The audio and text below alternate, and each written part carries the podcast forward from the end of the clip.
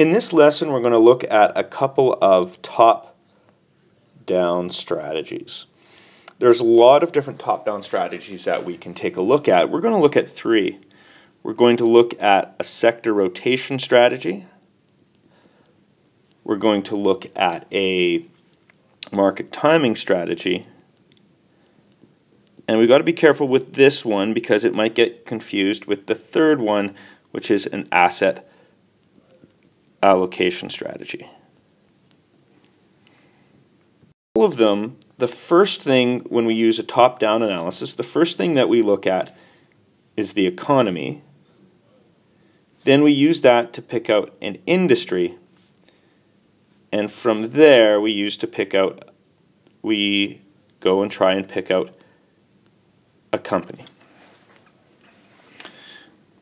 All of them then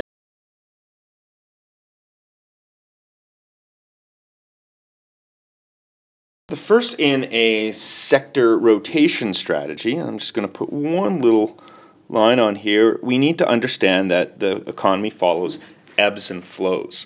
So our economy will typically, when we're talking about GDP over time, our economy goes through a peak, and then when it hits that peak, there's often a, afterwards a bit, a bit of a contraction we hit a trough, go through a recovery phase. When we get back to the point where we were before, we enter into an expansion and we expand again into a peak and start the cycle again. All of them then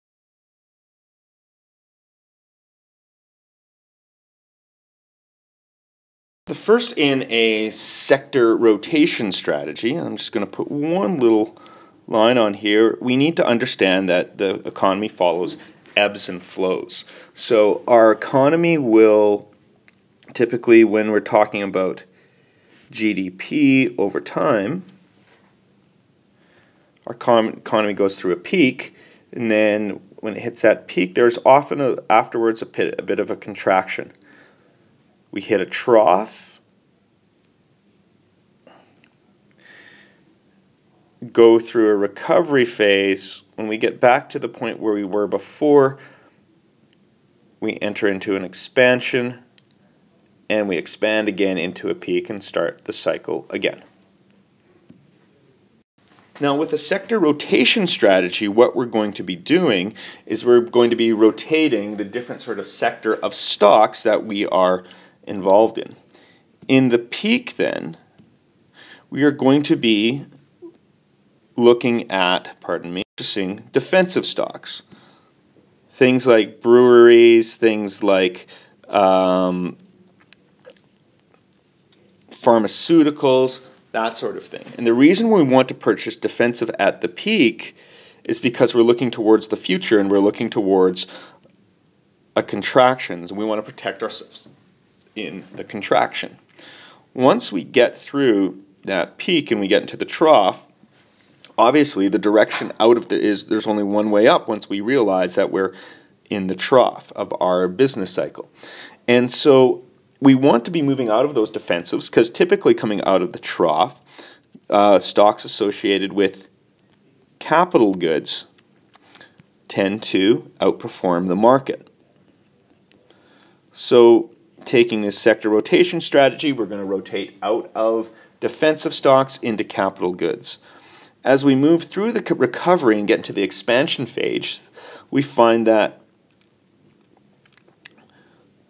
financial and interest interest sensitive stocks tend to outperform everything else, so we want to shift into that.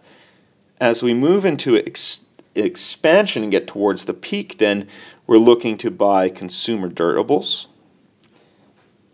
And once our economic indicators tell us that we have moved from the expansion and we've hit the peak, we want to get back into defensive stocks again. And we start our rotation all over again. So this becomes our sector rotation strategy, reflecting the different sectors we want to be involved in with each um, with each rotation, so to speak. With our market timing strategy, we're still relying on the business cycle, but what we're doing is a little bit different. So when we're at peak, that means our equities have done well, but as we go into a contraction, we know that cash is going to do better than equities. Cash will hold its value while equities decline in value. So through from the peak through to the trough, we want to be holding cash.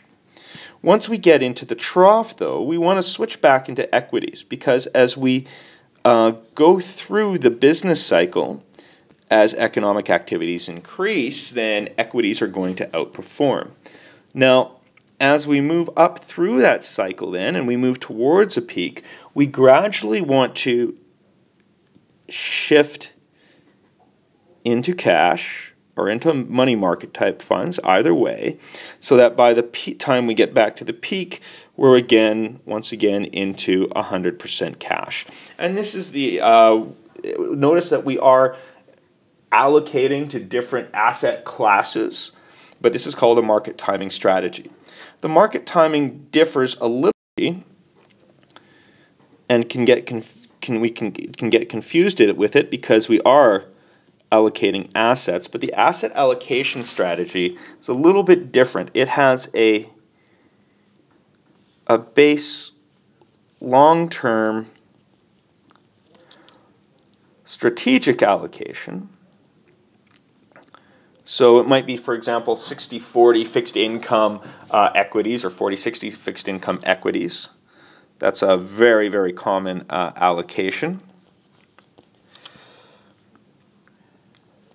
In the short term, we might want to take advantage of opportunities, so we may vary from that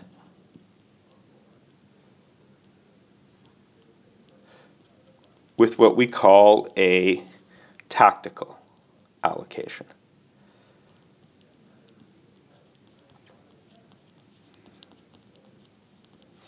So those are our um, our top-down strategies. Next lesson we're going to or next lessons we're going to look at growth and value strategies, which are bottom-up strategies.